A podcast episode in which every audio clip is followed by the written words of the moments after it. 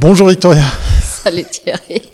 C'est encore une de ces fois où euh, quelques secondes avant qu'on lance tout ça, bah, c'est trop génial quoi. à chaque fois, on, a, de l'adrénaline. Ah oui, alors là, on, a, tous les cas de figure. On en, a, on en a pour notre argent. On en a pour notre argent en matière d'adrénaline et puis de, de coups de stress. Euh, du coup, du coup, ça va peut-être nous servir à, à, être, euh, comment dire, plus apte à voyager, puisqu'aujourd'hui, on part en Belgique. Eh oui, oui. on, nous, nous, reprochait de rester toujours à Genève, mais non, ah mais c'est pas vrai. Donc aujourd'hui, c'est la Belgique. On est tous sauf tout le temps à Genève. Euh, non. Voilà, exact. Ouais. Alors, euh, ben, avant de, de, de, commencer, on va vous souhaiter euh, de passer une bonne émission. Vous avez le droit de liker, de partager, de commenter. Il y a déjà du monde dans la chatroom, donc vous avez le droit effectivement d'interagir. On lance le générique et on vous explique comment ça marche parce qu'on a deux trois trucs à partager avec vous. C'est parti.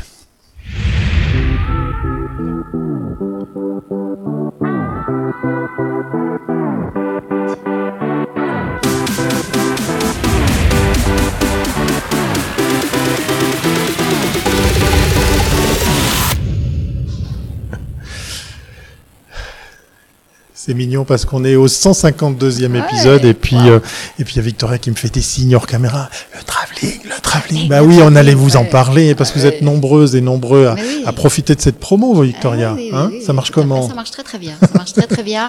Puis on a encore plein plein plein de projets qui vont venir. On n'arrête pas, on n'arrête pas de bosser vraiment. Donc travelling, vous allez sur le site de Commune Mag, vous voyez sur le carrousel promo, vous cliquez, il y a tout. Il y a la vidéo, l'explication, il y a le formulaire, il y a tout. Voilà. On, vous rappelle le travelling, hein, c'est le moyen pour vous, les agences, d'être visibles dans cet écosystème bah, qu'on soutient et puis qu'on relaye depuis le mois de mars l'année passée. Ça va bientôt faire une année que les Cominmac Live existent. C'est incroyable. Bon, allez, assez parlé de nous. Victoria, de qui va-t-on parler aujourd'hui? Alors, depuis 2005, Daniel Damien Fanachter accompagne des médias, des écoles, des institutions dans leur stratégie de formation numérique et développement de dispositifs médias innovants. Dans son laboratoire d'Avanac, que Thierry aime bien, parce que notamment il y a un van là-dedans, sont oh, sortis des programmes de formation en culture numérique, innovation éditoriale, journalisme entrepreneurial pour différentes universités, hautes écoles partout en Europe. L'occasion de faire le point sur ce qui s'est déjà fait et sur les formats médiatiques à venir. Bonjour Damien. Bienvenue. Bonjour Victoria, bonjour Thierry. Ah, on va passer à la première capsule. Oui, allez, on attaque tout de suite. C'est parti.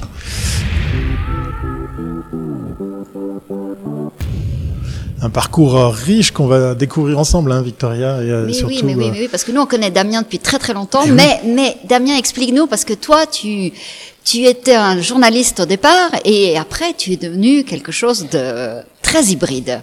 T'écoute. oui, oui, euh, bah, journaliste au départ parce que parce qu'effectivement euh, assez curieux de ce que les nouvelles technologies étaient en train de changer dans, dans la façon dans laquelle on produit, on consomme de l'information. Il y a plus de 15 ans que, que j'ai commencé à travailler euh, d'abord en agence de presse en m'intéressant à toute cette économie là parce que c'était le versant économique hein, qui était qui était sans doute le plus le plus pertinent, le plus intéressant, le plus chamboulant aussi. Et, et bah, de fil en aiguille, c'est surtout sur les usages moi que je me suis accroché euh, parce que je trouvais que c'était juste fantastique en termes de créativité, en termes aussi de, de, renouvellement de la façon dans laquelle on racontait des histoires. Voilà, et donc euh, assez naturellement, euh, j'ai commencé à donner cours et puis à faire en sorte de, de, faire et transmettre en même temps. Je trouve que c'est une belle dynamique qui fait que on a beaucoup moins peur en fait d'aller tester des choses, d'aller les expérimenter, parce que même quand on se plante, on, on, a des leçons à tirer de tout ça et puis de pouvoir les transmettre à des, à des étudiants en journalisme, en marketing, en communication de manière générale. C'est voilà, moi c'est une dynamique qui me plaît bien. Mais toi, tu été un des premiers à oser utiliser ces outils parce que c'était totalement iconoclaste. Tu, avais travaillé à la télévision belge, c'était iconoclaste de commencer à parler de réseaux sociaux, de, de sortir du cadre, d'amener de nouveaux formats. C'était presque, presque hallucinant, quoi. Personne t'écoutait. D'ailleurs, t'es parti parce qu'on t'écoutait pas. C'est parce qu'il n'y avait pas d'audience qui est parti. non, non, non. Rassure-nous. oui, oui, non. C'était, c'était. Euh, je cherchais pas forcément à être iconoclaste. Euh, avec avec le recul peut-être un petit peu, mais mais mon objectif n'a jamais été d'être dérangeant ou d'être euh, de chercher à foutre la merde. Si si je veux être très concret, c'était plutôt d'essayer de voir un peu où étaient les failles dans le système, dans les systèmes, euh, les systèmes médiatiques, les systèmes économiques, les systèmes, voire même plus politiques et culturels, et d'essayer d'apporter des débuts de solutions. C'est une des choses qui a qui a quand même été assez marquant dans, dans ce que j'ai essayé de faire depuis depuis 15 euh, ans maintenant, 15-20 ans, c'est d'essayer d'apporter des débuts de solutions. Et je prétends absolument pas euh, apporter la solution, loin de là, mais c'est des débuts de quelque chose qui font que si ça sert à quelque chose, si quelqu'un a quelque chose à foutre de ce que je suis en train de raconter ou en train de tester ou en train de faire, assez naturellement, c'est ça qui est subversif. Euh, ça s'impose. c'est que t'amènes pas de solution, c'est ça qui est subversif. Ben, on va passer à la deuxième capsule, comme ça on va mieux comprendre comment fonctionne ton lab aujourd'hui.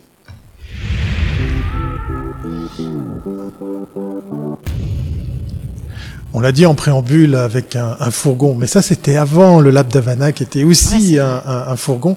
C'est un petit peu à cause de lui que ben, l'idée du fourgon aménagé et puis de la newsroom mobile a vu le jour ici en Suisse. On y reviendra, hein, c'est pas le propos aujourd'hui. Alors le Lab d'Havana, c'est quoi? Une suite logique à tout ça? Créer un laboratoire, euh, monter un espace d'échange, embarquer des gens, c'était euh, c'était c'était une évidence pour toi? Oui, c'était surtout une façon assez, euh, assez géniale de pouvoir allier terrain numérique et terrain physique. Euh, parce que c'est indissociable. J'adore les outils numériques, j'adore la bidouille, euh, tester euh, les, les, les, derniers services qui sortent sur Product Hunt. je me jette sur ce genre de choses avec une certaine avidité, grâce à une veille qui, avec le temps, devient assez efficace quand même.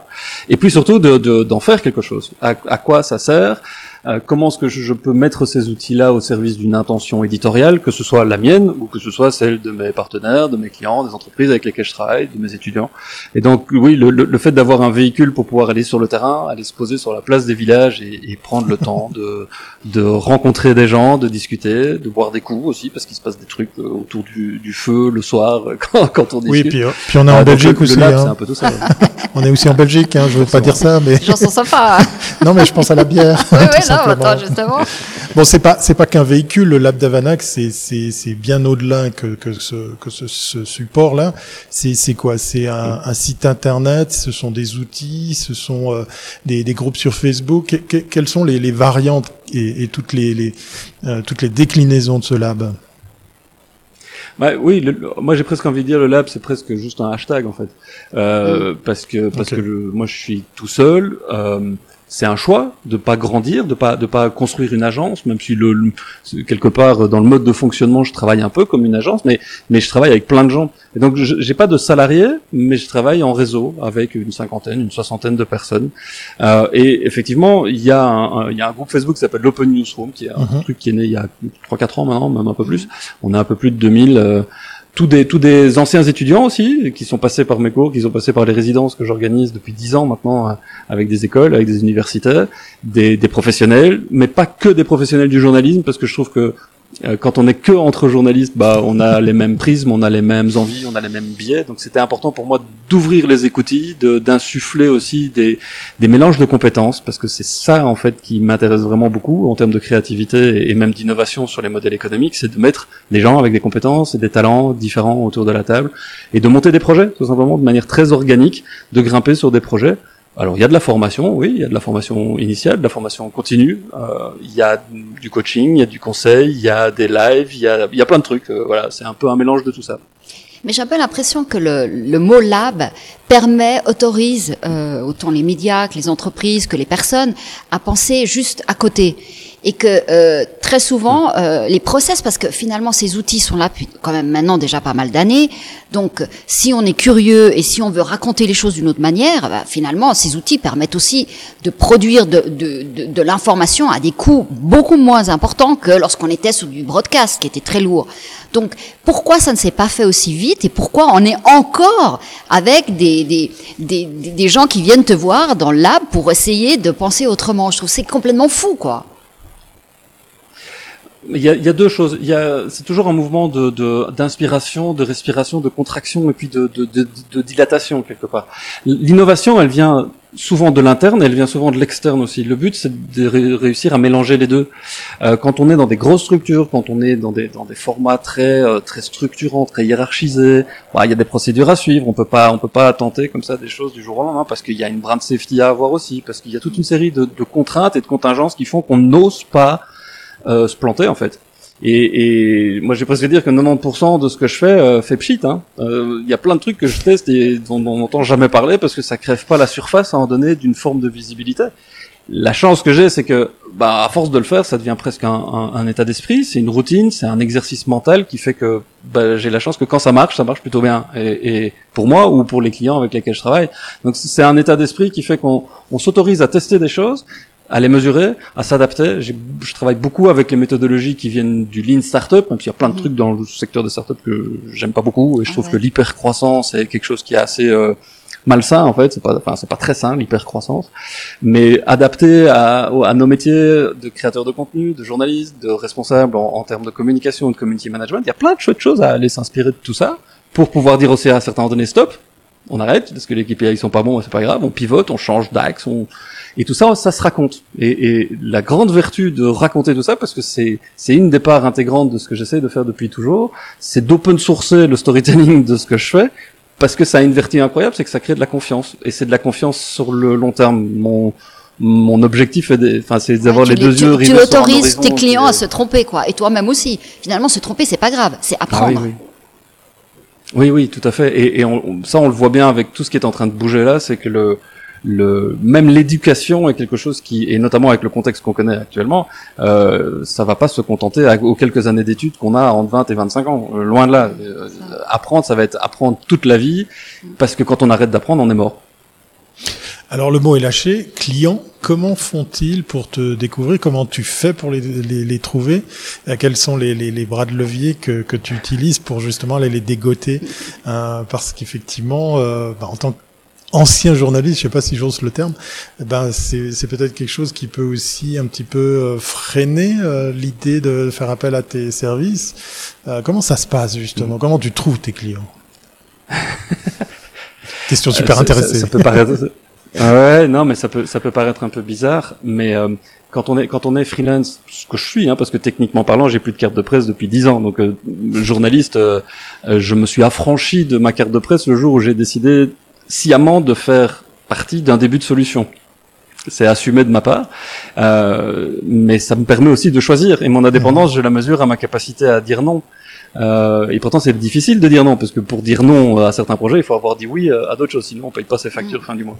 C'est cet équilibre-là que j'essaye de tenir. Et donc, euh, comment je trouve mes clients? Ben, j'ai cette chance que c'est dans la grande majorité des cas, c'est eux qui me trouvent.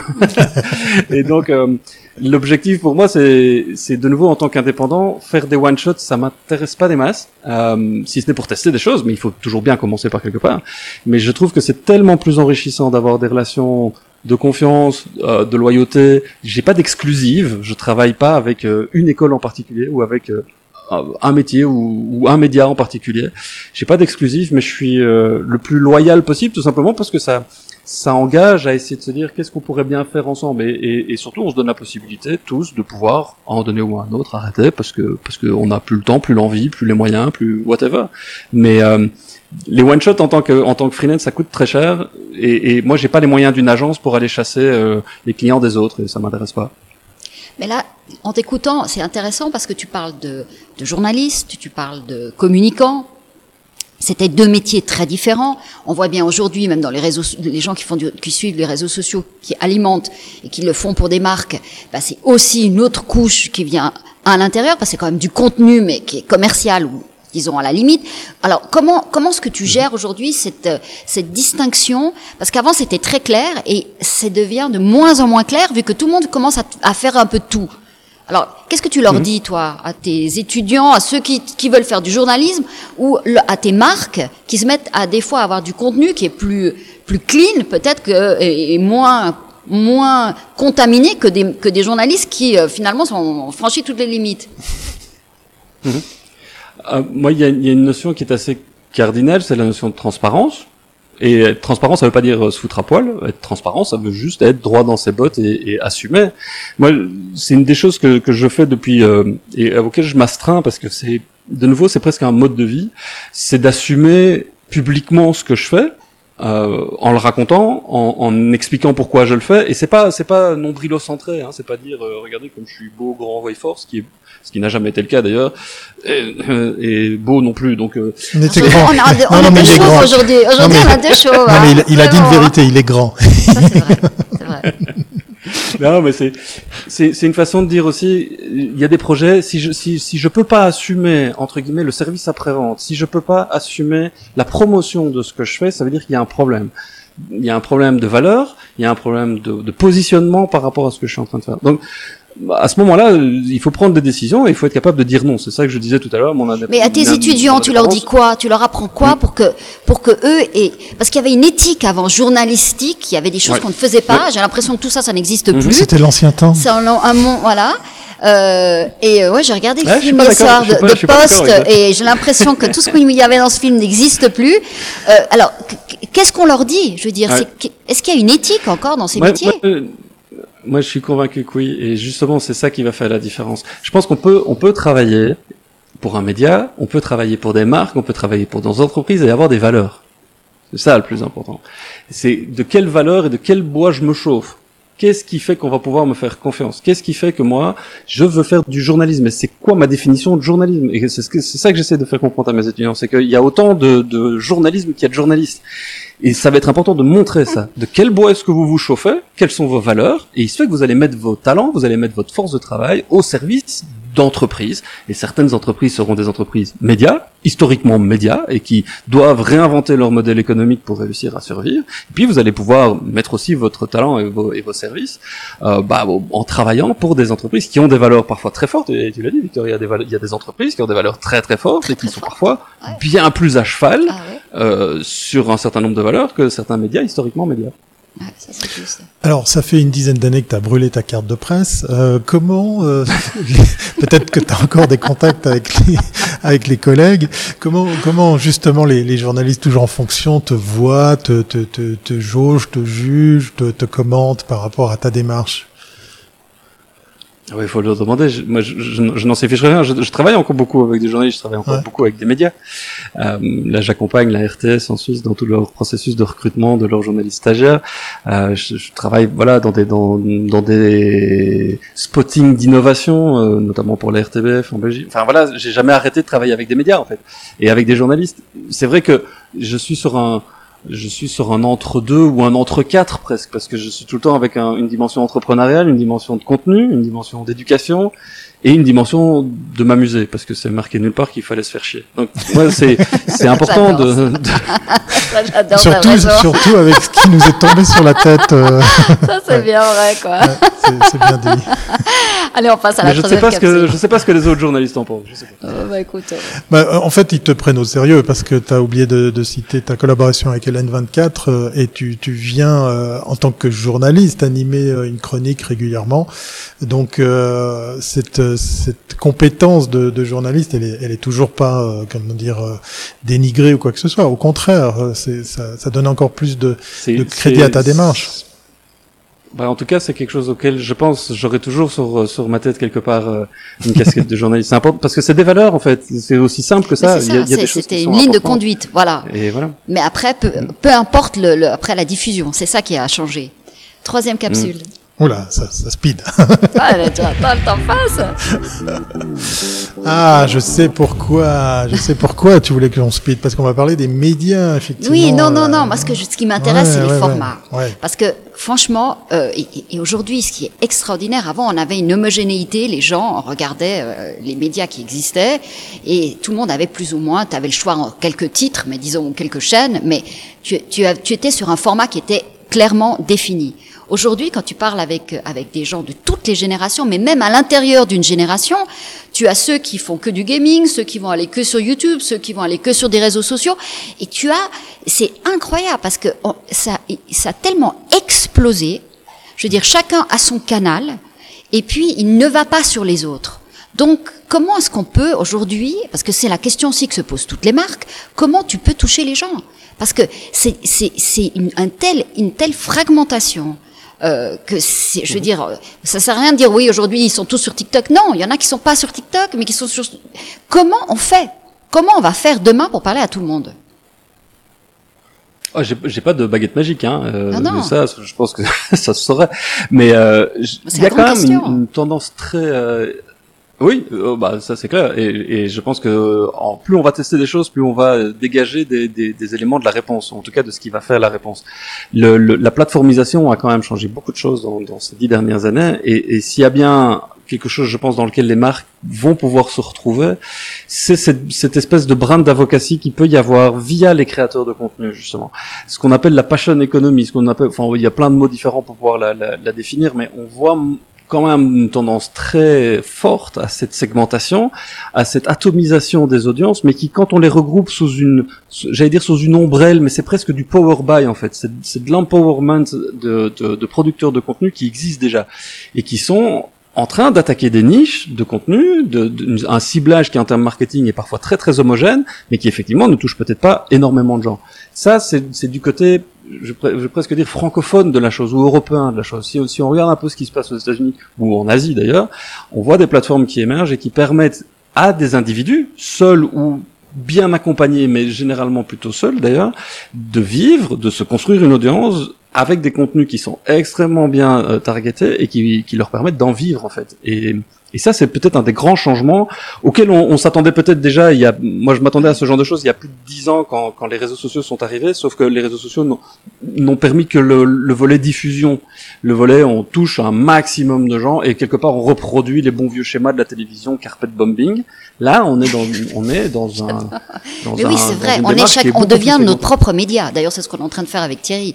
On devient notre propre média, notre, notre propre écosystème. Et puis finalement, on est, on est complètement euh, ça devient logique parce que les gens qui te suivent euh, comprennent ta démarche euh, et puis finalement se fidélisent à toi. Mais, mais ça ne fait pas un marché parce que on, on parle, enfin, ou, alors le mass média est complètement, quand tu targetes mass média, c'est complètement fini. Ou alors, grâce aux outils, tu peux vraiment targeter des gens de manière, ce fameux one-to-one et, et on passe d'être vraiment ah, arrivé. Ben, tu te rappelles, on parlait de ça, c'était le grand rêve. Hein. Nicki Minaj fait 8 millions de dollars par mois sur OnlyFans. Ah, oui, ok. je vais vous laisser, hein, je vais Quand changer on voit arriver ces plateformes-là. ouais. après, c'est Nicki Minaj. Oui, je, je me suis rassis. Hein. mais, mais ce que je veux dire par là, c'est que cette, cette, cette économie, elle existe et ce marché, il existe, il est là. Il est pas, il est peut-être pas encore adressé de la même manière qu'aux US, mais euh, toutes ces plateformes là, que ce soit Cameo, que maintenant on voit même arriver avec et moi si 2020 a été l'année de la newsletter avec Substack et Enco, euh, je pense que dans les deux ans qui vont venir ici, on va on va avoir un retour en force du SMS. Euh, avec des subtexts, avec des Wavium, avec des communities. C'est, c'est fascinant de voir comment ces plateformes arrivent aujourd'hui à remettre un outil qui est super simple, le SMS, à qui on a prédit la mort euh, un milliard de fois, dès sa naissance. Dans du, dans, même quasiment dès sa naissance, sauf qu'il est en plan illimité partout maintenant. Et il est multimédia. Et quand on vient mettre euh, une base de CRM derrière une, la gestion d'un numéro de téléphone. D'ailleurs, maintenant ça commence. Hein, notre CRM, là, maintenant, il te permet de faire du, du SMS. Ouais. oui, oui, ça, j'ai vu. Donc finalement, le message, c'est que si on fait pas de l'argent avec nous-mêmes, c'est qu'on est con. Parce que on est une cash machine, tous. C'est ça, non? Non, moi j'ai un slogan pour ça. Nous sommes tous des producteurs de contenu. Ouais, mais ça c'est bien dit. Mais dans le fond, on est tous, on est notre propre cash machine. On peut en faire quelque chose ce contenu. c'est ce que nous dit Damien, non? Oui. Moi, je, mais je pense que tout, le monde n'est pas tout le monde n'est pas câblé de cette façon-là. Faut pas faut pas de nouveau chercher à, à, à généraliser parce qu'on n'est pas tous faits pour être entrepreneurs de notre propre carrière à ce, à ce point-là. Il faut être à l'aise avec le avec l'image qu'on renvoie, avec la prise de parole, la prise de position. On sait que ça n'a jamais été aussi facile aujourd'hui d'ouvrir sa gueule. Ah, par contre, pour dire des choses intéressantes, intelligentes et qui qui fédère une communauté dans, dans, le sens positif des choses. Fédérer une, une, communauté sur du négatif, on l'a bien vu euh, des, trois dernières années et, particulièrement sur la présidence de Trump. Fédérer sur des sur des ondes négatives, c'est pas finit très, toujours mal. Fédérer sur du positif, c'est beaucoup plus compliqué et c'est surtout plus un, un moonshot.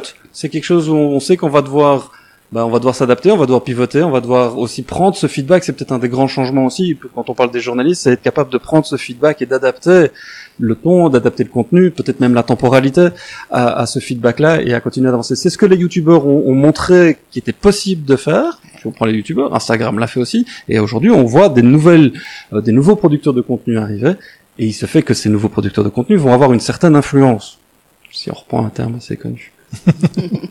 Alors sans parler de forcément de solutions, est-ce que tu es amené dans tes mandats à amener la réflexion sur la numérisation? Je parle bien, enfin, je pense bien évidemment aux médias, mais peut-être pas uniquement. Tu es peut-être en contact avec des marques, tu es peut-être en contact avec des, des annonceurs. Est-ce que la, la réflexion sur la numérisation t'amène à à, à faire l'ébauche de, de, solutions, de les sensibiliser à certains réseaux, certains usages? Ça, c'est des outils que tu, que tu utilises euh, tout au long de la journée alors oui, des, des, outils, évidemment. Il y a des, euh, ce qu'on est en train de vivre là avec la pandémie montre quand même un furieux besoin de se voir, de se revoir, de mhm. se remettre les uns à côté des autres et, et de pouvoir bénéficier d'une forme de sérénité euh, quand on se balade dans les couloirs et puis qu'on croise machin à la, à la, machine à café et puis qu'on l'entend parler d'un truc et qu'on jump dans la conversation. Ça, c'est quelque chose qu'on sait pas faire quand on est dans un zoom. Donc forcément, il faut avoir trouvé cette hybridation là dans le retour ou dans, dans le prolongement de la vie euh, qu'on est en train de vivre. Mais oui, effectivement, moi je, je, je, travaille beaucoup sur cette notion de culture numérique parce que la culture, c'est quelque chose qui met un siècle à, à, à, percoler pour que ça devienne réellement quelque chose qui fait partie de nos vies. Le numérique, c'est pas très très vieux en fait, hein, et l'accélération est, est, est, colossale et gigantesque. Donc, ce qui est ce qui est intéressant, c'est moi je travaille de plus en plus avec les ressources humaines dans les dans les entreprises. Je trouve ça fascinant. Mmh. Euh, alors j'ai fait j'ai fait des études de psycho avant avant d'être journaliste. Il y a peut-être un peu de ça, mais euh, je trouve ça fascinant le, le, le côté ressources humaines c'est pas juste gérer une, une ressource qui est humaine, c'est travailler avec des humains qui ont des sautes d'humeur, qui ont des envies, qui sont très fiers généralement de travailler pour une boîte et que quand ils sont déçus, bah on casse quelque chose. Donc il y a tout cet enjeu là de réussir à, à redonner et à redéployer l'envie de travailler dans une société, dans une marque, et on voit des boîtes qui arrivent aujourd'hui à, à mélanger les deux, à mélanger le numérique et le physique et je trouve ça fascinant comme, comme, comme processus à mettre en place. Donc des outils pleins, mais surtout un état d'esprit qui fait que euh, comment est-ce qu'on innove en interne et comment est-ce qu'on rend du pouvoir aux gens en interne? Oui, et surtout qu'il y a un glissement sémantique avec tout ce télétravail. On ne travaille plus chez, on travaille pour. ça a l'air de ah, rien, mais ça change tout. Et même si tu es dans un, encore, je veux dire, on n'est même pas en train de parler de la crassine et tout ça, mais on est encore dans un rapport hiérarchique euh, normal avec des cahiers des charges. Mais le fait de ne plus être dans l'entreprise, ça change complètement ton rapport avec cette entreprise. Et ta manière de travailler aussi, elle est différente mhm. parce que tu passes d'une fonction à plutôt un, à un mandat. Donc c'est vrai que tu deviens aussi un producteur toi-même de ton propre travail. Donc il y a des choses qui sont en train de se passer, c'est pas anodin. Et c'est pour ça que j'aime bien tout ce que tu fais parce que toi tu fais réfléchir les gens en disant attends, c'est pas que l'outil, c'est que l'utilisation d'un nouvel outil fait que tu, tu vas aussi proposer du contenu différemment parce que tout est lié tout est tout est tout est lié et ça se sent. Euh, ça se sent parce que quand on écrit quelque chose, quand on fait de la vidéo, quand on fait des Insta euh, stories, quand on fait euh, toutes ces tous ces petits ersatz de choses qu'on donne à voir, bah si on les compte et si on compte ces heures, on sera toujours déçu en fait. Donc on, on doit viser un moonshot, on doit être plus dans une obligation de résultat euh, et se dire bah euh, on va se faire confiance parce qu'on n'a pas le choix et parce que c'est beaucoup mieux, c'est beaucoup plus facile de se faire confiance par défaut et puis de prendre des mesures si c'est nécessaire de contraintes par la suite plutôt que de chercher à être contrôle fric. Toutes les toutes les boîtes qui ont eu beaucoup de réticence au début du confinement à autoriser le télétravail, euh, certaines ont complètement lâché prise et ont dit bah on va faire confiance aux gens et puis on va leur donner des objectifs. Et tant que les objectifs sont remplis on s'en ah fout qu'ils regardent Netflix à 10 heures du matin tant que tant que le boulot est fait. Et d'autres et là on le voit on le voit de manière très très prégnante aussi qui cherchent à faire vite vite vite revenir les gens au boulot pour bien surveiller qu'effectivement tout le monde travaille. Et donc là les gens on va il va y avoir du, il va y avoir des tripes euh, mises sur la table parce que euh, choisir pour qui on va travailler, plus que jamais, en étant en remote comme ça, on peut travailler pour différentes personnes, on peut travailler pour différentes boîtes, on peut travailler sur différents fuseaux horaires. Euh, c'est, c'est, ça a ouvert des perspectives. Et il y a une chose, moi, je suis assez convaincu, c'est que de ce confinement sont nées des bonnes pratiques sur lesquelles on ne reviendra pas. Oui, avec le temps qui s'est écoulé, euh, c'est souhaitable. et, et, et, notre super fan du jour, Rendaté, de rajouter ce terme ressources humaines devrait être d'ailleurs mis à jour. Ouais, oui, faut, oui, je suis réinventer. Je suis d'accord, parce que ce métier est en train de changer. Il passe d'une fonction de ligne à une fonction beaucoup plus euh, importante. Ça, c'est vrai que c'est quelque chose qui. Bon, on va, un jour, euh, on va trouver un RH là pour, euh, mieux comprendre là, parce que c'est un domaine passionnant. Dernière capsule, Thierry? Oui, avec grand plaisir, Victoria. Merci. On m'a dit que j'avais une voix d'aéroport, donc voilà. Je vais l'utiliser. Hein. c'est comme créativité, hein, c'est la question à lasser. Hein, Damien, tu mets le mot que tu veux, mais bon, on peut lâcher la chose. Mais on, on, on va parler de... Est-ce que la créativité serait-elle morte avec tout ça? Hein, avec tous ces outils, avec tous ces outils, ce qui c'est pas eux qui feront le boulot pour nous, parce que dans le fond, euh, ouais, euh, sont de plus en plus intelligents, non? Moi, je rêve d'un film où on met mon visage et je suis l'actrice du film. Et je suis tranquille. Tu crois pas à ça, toi? Il y, a, il, y a, il y a, une économie des, des, hologrammes qui arrive, il y a une économie des avatars qui est en train de se déployer, oui, euh, l'économie dans le métaverse, euh, tous les tous les tous les goods numériques qui sont en train d'émerger. Euh, non, non, moi je pense que la créativité, plus que jamais, elle est, elle est là. Les outils n'ont jamais été aussi nombreux. Il faut pouvoir s'en emparer et surtout, je pense, se, se, se, se, poser les bonnes questions qui sont généralement à qui je parle. Si on commence par ça, mhm. Euh, peut-être qu'on va se tromper, peut-être qu'on fera des erreurs, mais fondamentalement, on sera pas dans, on sera pas dans l'erreur. À qui je parle Pourquoi je fais ce que je suis en train de faire euh, Quelle est la vraie valeur ajoutée que j'essaye d'apporter Et puis les outils, ils se mettent au service des intentions et pas l'inverse. C'est, mm. c'est souvent un des problèmes, d'ailleurs dans les médias, d'une manière générale, c'est d'avoir des, des cases et d'essayer de faire rentrer des contenus dans des cases au pied de biche. Ça marche plus ça. Ça c'est vrai, c'est absolument d'accord. Donc la réponse c'est, c'est non. Elle n'est pas morte, cette créativité Tant qu'il y aura un humain, il, y aura il y aura des idées, c'est ça. Ça ne peut pas finir. On est plus fort que les machines. Évidemment. Voilà. Parce qu'on peut les éteindre. Évidemment. à moins que dans 2001, on a dit c'est de l'espace, je vous rappelle qu'à la fin, ça finit mal. Hein. I'm sorry, Dave. I can't do that. On, va, on va juste peut-être revenir sur la chatroom pour terminer en disant que non seulement il est grand, il est beau, il est fort, mais en plus il a du vocabulaire. vocabulaire voilà, j'en perds ah, mes bah mots, voilà, dit-on. Voilà, donc euh, voilà, notre notre Belge et invité de renom euh, impressionne, ça fait plaisir. Vous avez le droit de partager, de liker. Euh, peut-être une URL pour suivre euh, tout ce que tu fais, parce qu'effectivement, ben, on parlait de créativité et de solutions, de plateformes, de logiciels. Un endroit sur lequel on peut on peut te suivre pour justement euh, bah, s'accrocher au, wagon de, ce laboratoire. Ah bah c'est c'est euh, mon lab hein, c'est da.van.ac Davanac c'est mon c'est mon blaze sur les interwebs depuis euh, depuis un bout de temps. Depuis que les Français et d'une manière générale les francophones ne savent pas écrire Vanacter correctement. Et voilà. Donc c'est c'est un truc qui est né qui est né il y a une quinzaine d'années que j'ai gardé. J'ai chopé le compte Twitter à, l'époque avant même la boîte au Canada qui, qui porte le même nom. Ah c'est assez c'est vrai et voilà. Et donc euh, non non c'est voilà c'est l'endroit où, où j'open source aussi tous mes tous, mes outils où euh, où je raconte un peu euh, les, les, les aléas de ce que je fais. Et puis pour la petite histoire c'est derrière c'est une base de données que j'ai faite avec Notion euh, qui fait partie des outils qui sont aujourd'hui je pense parmi les plus efficaces et les plus les plus fantastiques à pouvoir pour pouvoir documenter mettre en base de données garder des traces et assumer ces traces là et, et, et voilà. Et donc c'est le meilleur endroit pour aller pour aller jeter un œil sur ce que je fais euh, pour rester en contact. De toute façon, on reviendra, on, mais oui, on, réinvitera parce qu'il y a tellement de choses à raconter. À, propos de rester en contact, on verra si le déplacement euh, se fait physiquement ou pas au, mois de mars. Hein, euh, je mets des bières au frais au cas où. avec grand plaisir qu'on t'accueille ici à la Forge. Merci beaucoup Damien pour cette trentaine de minutes bien bien dépassées, mais on a maintenant des liens et des ressources eh bien à consulter pour poursuivre tout ça, mais euh, il y a fort à parier qu'on viendra euh, ben, s'inviter chez toi ou t'inviter chez nous pour continuer le, débat. Je suis très curieux de, continuer à, suivre tout ça, surtout par rapport à, ce que font nos confrères des, médias. Parce qu'on le, on le dit tout le temps hein, ici, comme in Mag Live, c'est ni de la télé, ni de la radio. C'est comme in Mag Live, point final. Voilà, chez nous. Voilà. on est chez nous.